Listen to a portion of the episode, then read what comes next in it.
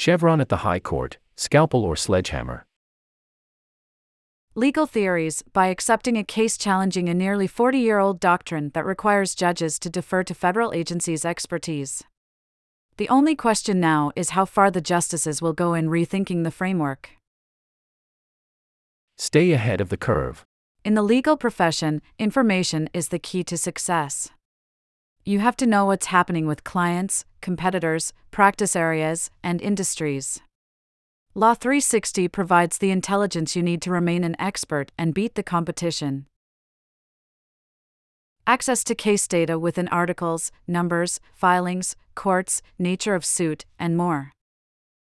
Access to attached documents such as briefs, petitions, complaints, decisions, motions, etc. Create custom alerts for specific article and case topics, and so much more. Try Law 360. Free. For 7 days.